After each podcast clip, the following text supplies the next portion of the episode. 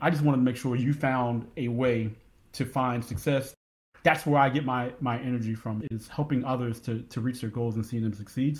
It didn't feel like it, when I'm working to help grow organizations and provide opportunities for underrepresented populations. It doesn't feel like work to me. That doesn't mean it's not hard, but it doesn't feel like work to me. It feels like this is what we're here for.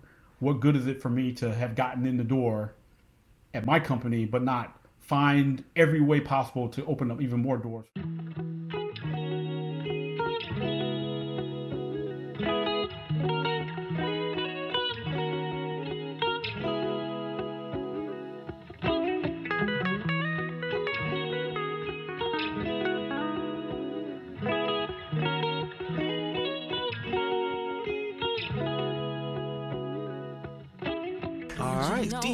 You so much for making the time. First and foremost, brother, I just appreciate you. I should just start by saying that. I know that's an interesting way to start the interview. we will dive into more of that appreciation in a second, but first and foremost, would you mind telling our listeners a little bit about yourself, where you work, and just anything else that you want to share with our listeners? Awesome. Thank you so much, Kenny. And believe me, the feeling is mutual for you and the entire team at, at Breakline. You know how much I appreciate you all. A little bit about me Deon Scott, originally from Philadelphia, Pennsylvania. Born there, raised there, left for college, went to Hampton University, so I'm a big HBCU advocate, supporter. While at Hampton University, joined the Coast Guard has a version of ROTC. Obviously, the Coast Guard is a lot smaller than the other services, so we have our version called the CSPI program. Joined that, and uh, that's where my veteran background began a long time ago. so I actually joined the Coast Guard in 1999 served 20 years, and retired. I guess almost a, year and a half ago now. And a year out, or more than a year out of me retiring, a good friend of mine, fellow Coastie, talked to me about Breakline. He was like, "Hey, I, I got in, in, in, touch with this company called Breakline, they, and they helped him get a job at BMC. You all helped him get a job at BMC Software. So Jeremy Pritchett was my intro to Breakline, and from the moment he told me that, I was like, "Hey, man, sign me up." So I was super excited. And one of the funny things about when I started to look into to Breakline, it was how hands-on the leadership at Breakline. so I think Bethany reached out and connected with me on, on LinkedIn pretty quickly, and I was like, wow, like when you see at that time a company that's already having success and the CEO of that company being hands-on and reaching out to folks to say, hey, we think you might this may be a good situation for you. So just excited um, to to to be a part of this team and that's pretty much me. I currently live in the Houston, Texas area.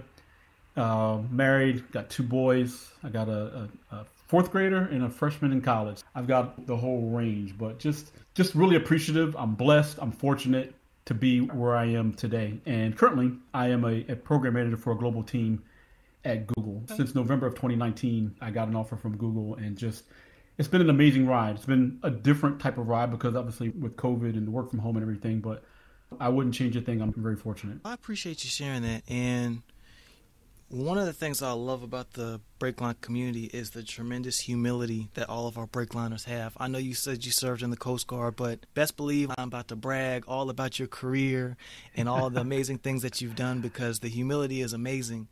So I checked out your LinkedIn profile, and one of the things I love on your profile, we celebrating Black History Month this That's this right. month. It's, it's February 2021. I see the Hampton you on there, but I also see the HBCU advocate. Man, can you so can you share with me, please? What was it like? What's the HBCU experience? What is an HBCU for people who might not know what that is? And tell me about the experience of going to an HBCU. Yeah, yeah, of course. HBCU, historically black, black colleges and universities. I'm biased. I think Hampton University is the best of them all. Oh, watch but, out fighting words for, for some listening now. but there's obviously amazing HBCUs and there's a, tr- a, rich tradition and a rich history with, with historically black colleges. And there's a, there's a, a big correlation with a lot of the American, the African American titans and heroes from our past and from our current times that are all um, associated with HBCUs. So obviously the Martin Luther Kings of the world, but then you also have the current vice president in Kamala Harris, who went to, who went to Howard University. So it's something I'm proud of. It's one of those things where there's so much success that comes out of historically black colleges, and I want to. And when I add HBCU advocate to my LinkedIn profile, it's to underscore not me, but the tremendous amount of success that's out there across the across the different fields. So it's not just okay. If you went to an HBC, you'll be okay in business, or if you went to an HBC, you'll be okay in law. It's across the gamut. So I'm just it's just one of those things that I'm so excited about. When I went to Hampton, I visited once and it was a, it was an easy decision. I felt at home, and I felt a connection to to that campus, and over my four years there, I just grew as a man, as a person. It it just provided me with so much love and support, and to this day. So it's one of those things where I graduated from Hampton in 2001 so sometimes folks will, you still talk about your school like you, you can't see me right now, but there's normally there's a big Hampton banner right behind me. But that's the, the connection that I have to my alma mater. Met my wife there. Most of my, my closest friends who are now family member, who I consider now family, also went to Hampton with me. So it was just something that it shaped who I am today. It shaped it, it, it taught me how to be a leader. It taught me how to give back. It taught me so many things about just life, and I wouldn't change it for the world. So now as I move forward, I, I try to find ways to give back and support that community. So with a company like Google or other tech companies, I, I get excited when I see HBCU alumni having opportunities within our companies doing uh, amazing things. So like right now, the current chief diversity officer of, of, Google is a Hampton grad. We're doing great things, and I want to continue to, to, to spotlight that and highlight that as much as I can. What I love about having you on our alumni council is I think it is so important to have the exact perspective that you just mentioned. And for anyone who does not know a ton about historically black colleges and universities, they literally were the lifeblood African Americans in this country to have access to education in the late 1800s, 1900s. The legacy is so rich and, and steeped with excellence, like you just mentioned. One of the things I think is really cool about your story is you've been about that life before it was cool. And what I mean by that is these days every company has chief diversity officer. We talking diversity, inclusion, equity, equal opportunity. Like it's cool now, and I'm so glad we're in this moment. But I was going back and I looked at an article from 2013, mm-hmm. back in your days in the Coast Guard, and I saw that you were recognized um, with an award for your diversity efforts. It was Blacks in Government Meritorious Service Award. Mm-hmm and you played a critical role in helping Breakline roll out our vertical apex, which is for people of color. Why is this something that you are so passionate about? It's my first job in the Coast Guard, and this is not this is not normal. Most folks go to a cutter or uh, a, a operational unit. I was a marketing major at Hampton, and when I came out of Officer Candidate School in the Coast Guard, my my first duty station was the Coast Guard Recruiting Command. So, not your normal first unit for an ensign in the Coast Guard, but it, it, it changed my life. And I say that because while at that job, I had an opportunity to take over leadership of the Coast Guard's version of ROTC, which is called the College Student Pre-Commissioning Initiative. But what that program is was a an entryway to increase the diversity population of the Coast Guard's minority minorities in, in, in our officer corps. So the Coast Guard has struggled historically in attracting and retaining officers from underrepresented populations. I got a chance to take lead of that program, and that's really and that was like I said, 2001. So right in the beginning of my Coast Guard career. So that's where it started. And like you said, that's before most companies had a diversity mission or goal or whatever the case may be. But even after I got transferred from that role in the Coast Guard, you know, I, my next t- tour, I went on to, to, to, to Galveston, Texas to lead some maritime security efforts down here. I still held on to that because it was something that I just developed a, a passion for. It's a passion for giving back. So what that program did, and going back to my Hampton days, that's how I got. That's how I was able to afford Hampton. I once I joined the CSPI program at Hampton, the, the Coast Guard's officer uh, minority officer recruitment program, that by being in that program, the Coast Guard paid for me to go to college my last two years and paid me a salary while I was in college. So I was a person who I don't know if I would have been able to finish at Hampton yet. I talked about my love for that school, my love for that place. We call it our home by the sea.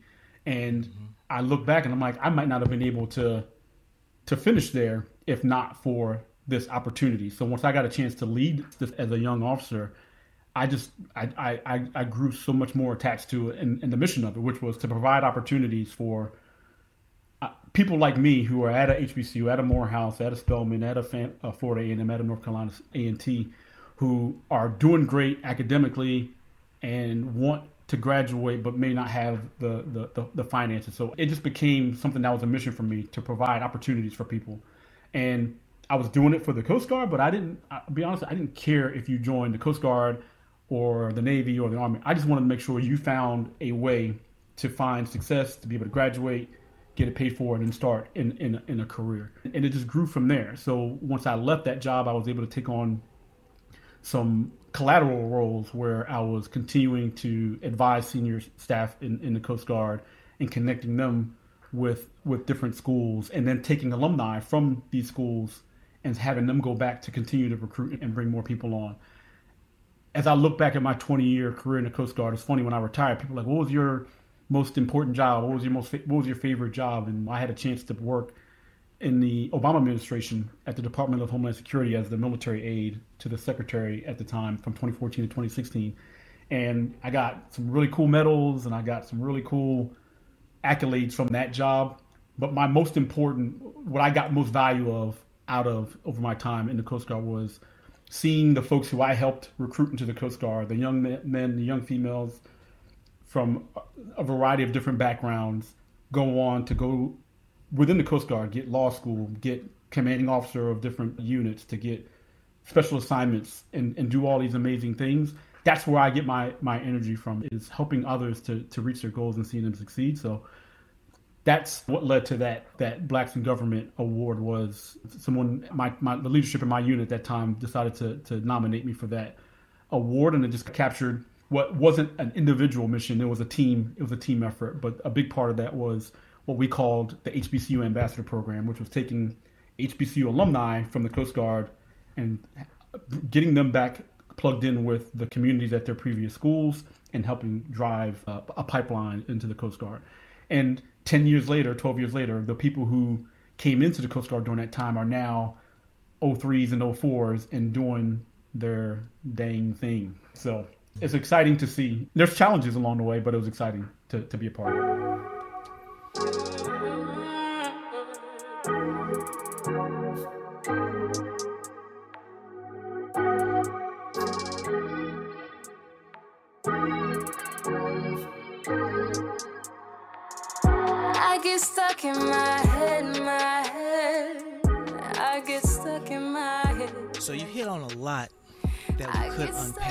I'm talking too but, much. I apologize. No, no, no. You're not. No, man. Look, you dropping some knowledge right now. This is exactly what I was hoping we get a chance to do.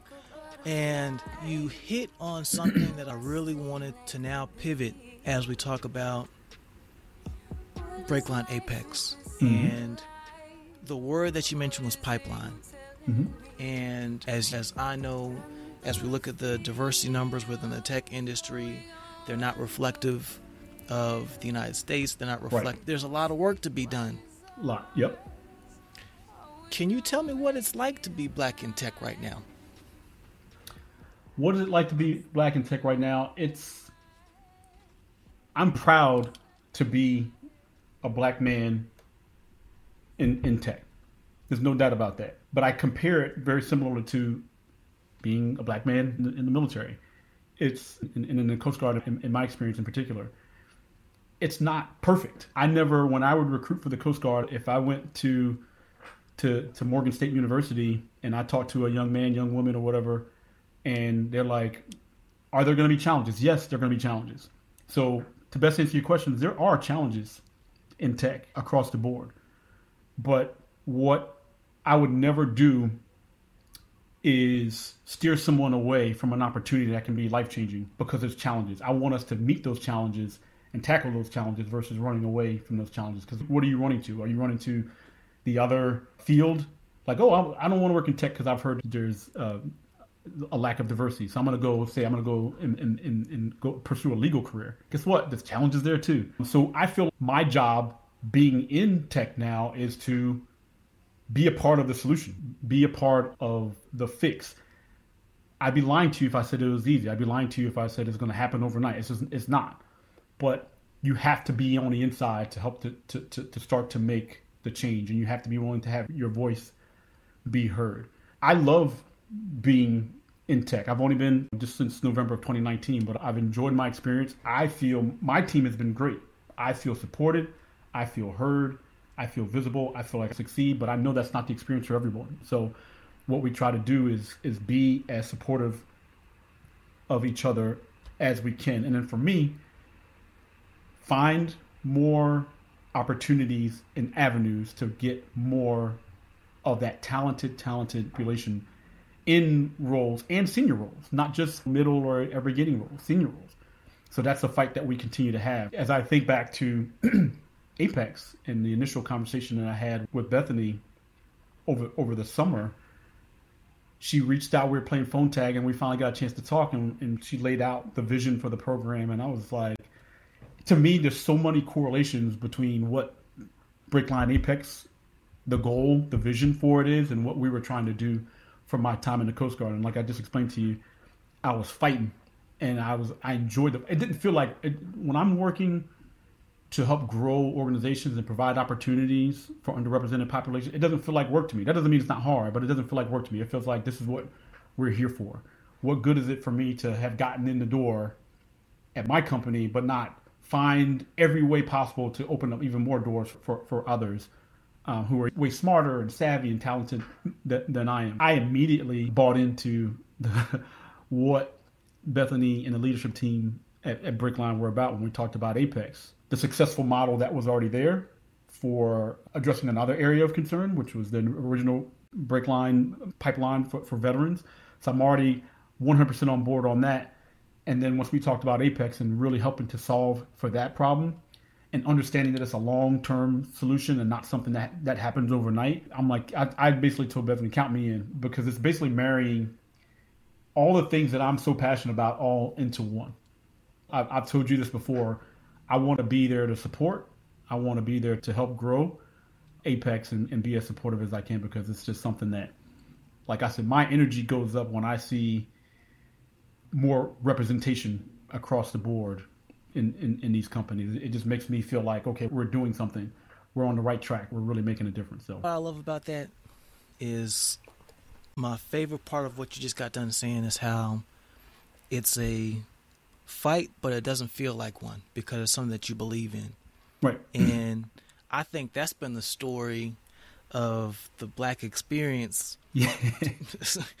Since we don't mess around and got here, man. Shit, it's like no, seriously. You know, it's, it's it's looking towards the next generation, man. And I think, especially with the way that the tech industry is growing, the way that there's just opportunities for upward mobility, opportunities for growth and professional development. I think the laser-like focus that you have brought to this space it's inspiring, man. So I just wanted to share that before I moved on to the next question. I want to do a dealer's choice here because I think we could take this one or two ways, and I'd love to see which way you want to go with this. So we could either talk about like an aspirational question, like hope for the next generation or hope for the next five, ten years, or we could talk about the culture, man. What's something about the culture that people who might not be intimately familiar with the black experience should know? like, what's black excellence mean to you? What do you love about being black? I got some. I got look. We got questions for days, so it just depends which coming. way you want to take this thing, man. Because we can we can go. I say let's talk about the culture. Let's, let's talk, talk, about the culture. Let's talk about the culture, man. Because I, you know the what? Beauty. Look, I love you. Just I love the culture, man. T- tell me about the culture, it's, bro. It's there's nothing like it, man. Come there's on, nothing man. like it. Come on, man. The culture, it's it's the creativity of the mm. culture. It's the ability to take the the, the talent in, in, in the culture. I hear our music and I'm like, come on. There's I, I don't know anything can touch that. I see the art. I see the the athletics. I see the politicians. Like we, there's a different way we go about things, and the way we go about things, despite the the, the whatever's happened in the past, despite how however much is thrown at folks. And I'll and I'll use and I know this is an easy one to pick, but Pre- President Obama, former President Obama. It's so easy to be like, oh, he's the uh, elite. Da, da, da, da. I'm like, no. Do you know his story? Like, this dude comes from a, a, a single parent household and, and, and lived in, in, in Hawaii and went to school on his own dollar. When I really fell in love with him, and I told my wife this, when I and I can't remember which one of his early books talked about it, where he talked about how he had just recently paid off his student loans, and I'm like, I yeah. feel that. Yep. I I feel that. This is a real guy. who he about that life. He, because, hey, the Obamas are really about that life, man. For y'all who because, don't know, yeah, Re- because read the audacity the of hope. Exactly. Read, the, read before, becoming. Look, the Obama's about that life. if you don't read the books and you just see them now, you see Harvard and law school, and you, and you think it was always like that for them. No, they. This is a self-made. This is a true American story. Look, Michelle and from I'll, the South Side of Chicago. South Side of Chicago. I, I, I put a post on LinkedIn a week or so ago that talked about, like, we watched the inauguration, and I'm not going to get political, but we watched the inauguration, and when I saw the VP swearing in, I was tearing up, and I don't have no problem, macho whatever, saying that. I was, and I, I didn't expect it. I knew I was going to be excited. I knew I was going to be proud because she's everything she represents. What I talked about in this quick post that I did on LinkedIn was how much that representation means to me. I see me. I see her parents are immigrants. My parents are immigrants. My parents came from Jamaica in the 70s and, and started a family. And my, and to see me be able to go off to college, and my sister went to your alma mater to West Point, and it's so easy to look now and be like, oh, you guys have had some some success. Like, no, you have to understand the story where we come from, where my family comes from. So when I see Kamala Harris and knowing her dad came from Jamaica and her mom came from India, and her story coming up on the West Coast, and her story going to uh, an HBCU, and her story being a part of uh, uh, uh, the Divine Nine, one of the, the, the Black Greek organizations. She's a, a, a AKA Alpha Kappa Alpha, and I'm an Alpha Phi Alpha. Like all those things, it it it's it it a point of pride just came came up in me, and it turned into tears. Like it's something that I see the African American story in her. I see and I see my story in that, and I get excited when I see all of our stories because it doesn't the culture isn't just uh, one thing. It's so many different things. It's folks who were born and raised here. It's folks whose parents uh, came from other countries but we all have this shared experience and i love it. I, I love every bit of it. Come on man. Come on. You gonna mess around get me fired up over here brother you gonna get me fired up so in the interest of time i got mm-hmm. one last question for you and we gonna you mind if we do a little lightning round let's do it I'll try to keep my answers more brief.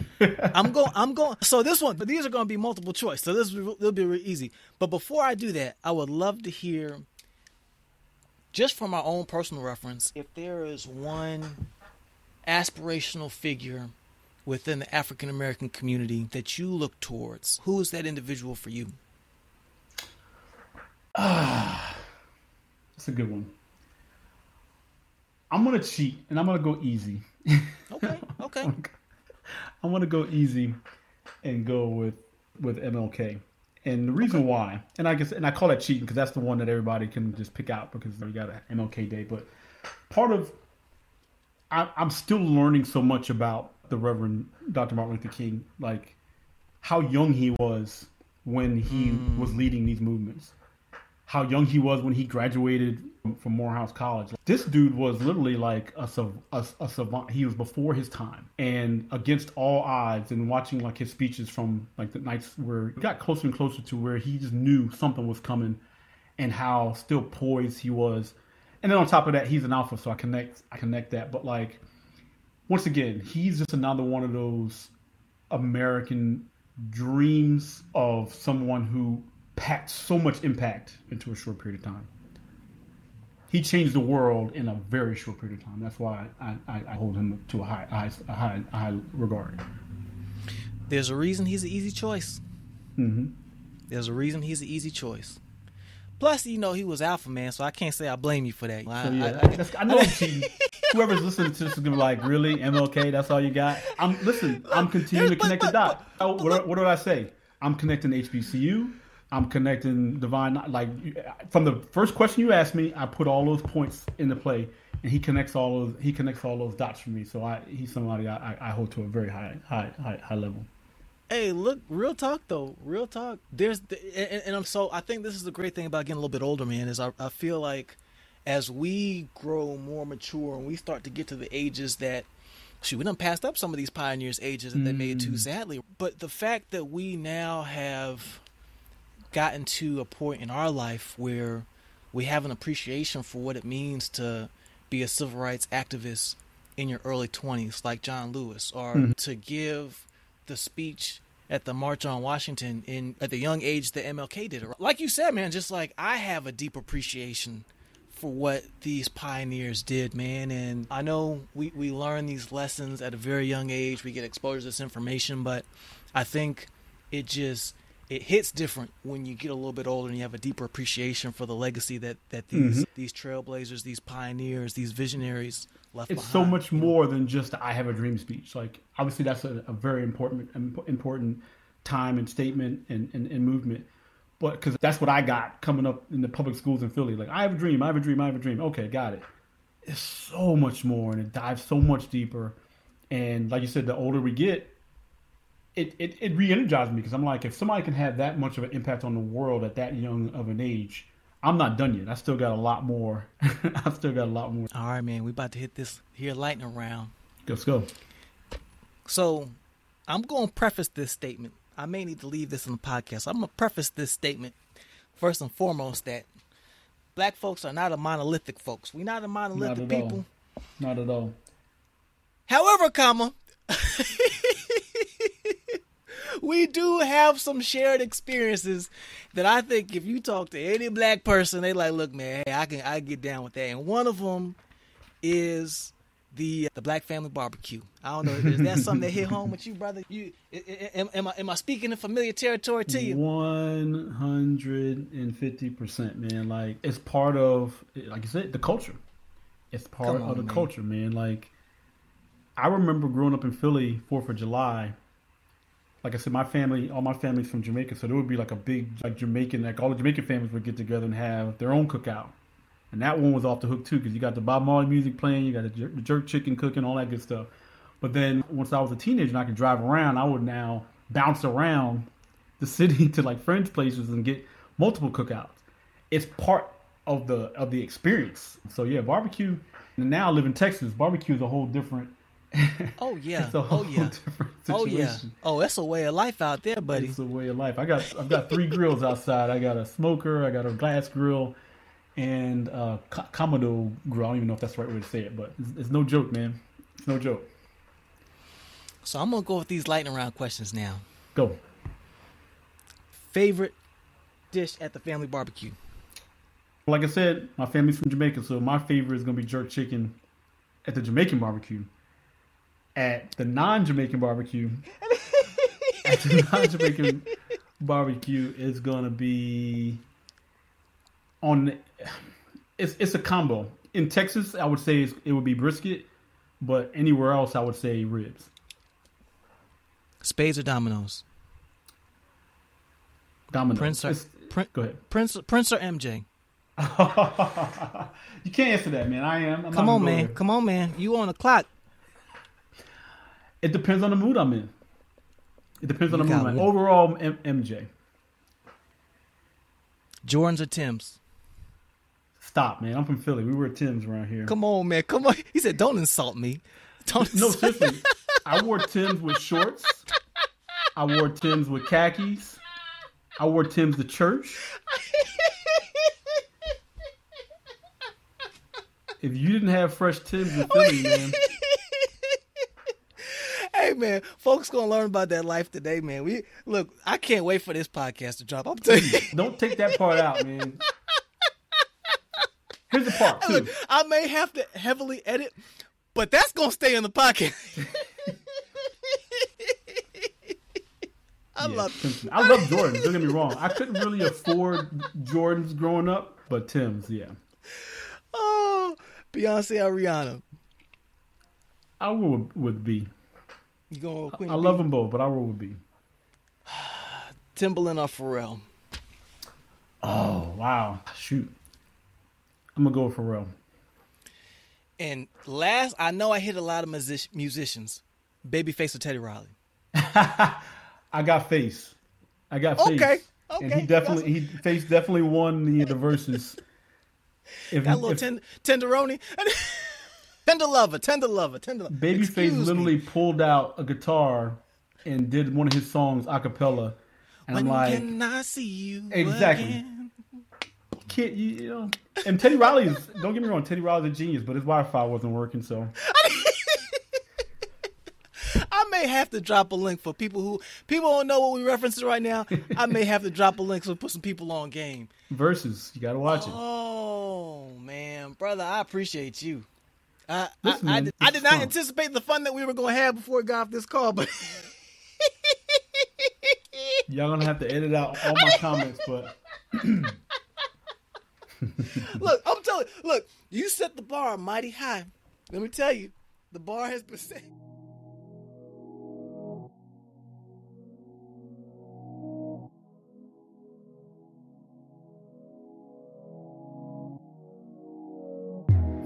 I, I told you a, a month or two ago that I, I was busy with this transition thing, so I couldn't support. I just wanted to pause at this stage to provide a little additional context. This portion of the conversation took place after the official interview, and if you just noticed, Deon mentioned that uh, he felt bad because I had reached out to him and asked him to support a Breakline event. He told me that he would be unable to do it because he was assisting with a transition. And little did I know at the time that he had been asked to step up as the diversity, equity, inclusion policy lead for the U.S. Department of Homeland Security in agency review as part of the presidential transition team for the Biden Harris administration. So, um, I wanted to add this portion back into the podcast just because I think it's emblematic of the humility that Deon carries, um, but just a tremendous accomplishment, which um, I would be remiss if we didn't get a chance to share with our listeners. So we'll tune back in. But I got a cool note from the at the time when he sent the note was the president elect. But I'm, I'm, gonna share it with you, man, because this is one of those things. I'm a dude from Philly, man. Like to, I saw the envelope and it said office of the president elect, and I was and my wife kind of joked as I was opening. She's like, "What do you think he he personally signed it?" I was like, "Eh, he better have signed it." And I opened up, and it looks like he actually signed it. I was like, "Oh, that's pretty cool." So I just sent you a, a screenshot of it of just the president saying thanks for taking time out to do the to do the transition team stuff because it was exciting stuff, but busy stuff. Bro, this, this is the stuff we're gonna share with our grandkids, man. Yep, yep, yep. Literally, I, I didn't share it with you, but my uh, and shame on me for not knowing this until actually quite recently. Both my grandparents are HBCU grads, man. My, Oh. my grandmother went to Spelman, and my grandfather went to Howard. And Wow. um, I'm finally at a stage in life where I'm like going back and retracing their. They both unfortunately have passed away, but I'm finally to a point where I'm going back and retracing their lives and looking at the decisions that they made because everybody ain't got it like us, man. And I, I know that we have absolutely work, We've dedicated ourselves to excellence, like we've. But there are so many black folks that are literally doing the same things that we have done, but for some happenstance, for some sleight of fate, those efforts are not rewarded in the way that our efforts have been rewarded. But just to be able to go back and see how significant those decisions that our ancestors made Mm-hmm. were into where we have landed today, and then to see like the legacy that you're going to leave, right? Like with whenever they make that little portfolio or they make that little photo album and they turn the page and it's wow, like this is a picture of Pop. Got the mm. letter from the president elect. Like that just it redefines the possible in a way that I think is such a is such a huge blessing, man. Yeah. So Ned, please. This is one of the things that I've learned, and I'll, and I'll leave it at this. You do have to. You can be. You have to be humble. I I, I believe in, in, in being hungry and humble, but you do have to make some noise for yourself sometimes. Because, and to me, if you do it in a smart way, it's not like. But I've realized that if I just sit here, like I can sit here and hope that people are going to pay attention. But I, I look back at my Coast Guard career, and it was me taking over the HBCU ambassador program, which led to that Blacks in Government Award and also got a, an NAACP award was because I finally was like, I was doing the work in the background, and I finally was like, stand out, take over. And then when I asked to take over the leadership of the program, they were like, oh, we've been waiting for you. And I'm like, oh, okay. I could have stayed in the background, but I was like, all right, I, this is a space that I know I can continue, can add even more value. I just need to step up. So that, not that you don't know that, but I do want to share that that sometimes you do gotta make sure that you're getting the right levels of visibility because it's so easy for them, particularly for us, for them to try to overlook us. Thank you again, man. I appreciate it. Keep doing what you're doing, man. Thank you. Music from today's episode was provided by Gabby Allong, courtesy of Valery Kingdom Records. Featured songs included Gift, Stuck in My Head Remix, and Rose. We are so proud to also note that Gabby is a member of our Breakline family. Her music can be found on iTunes, Spotify, as well as other streaming platforms. We'd love if you checked it out, and we know she would too. Well, folks, that's all we've got for today. This is Kenny Vaughn, your director of Breakline Apex, signing out from the Breakline HQ. We'll see you on the high ground.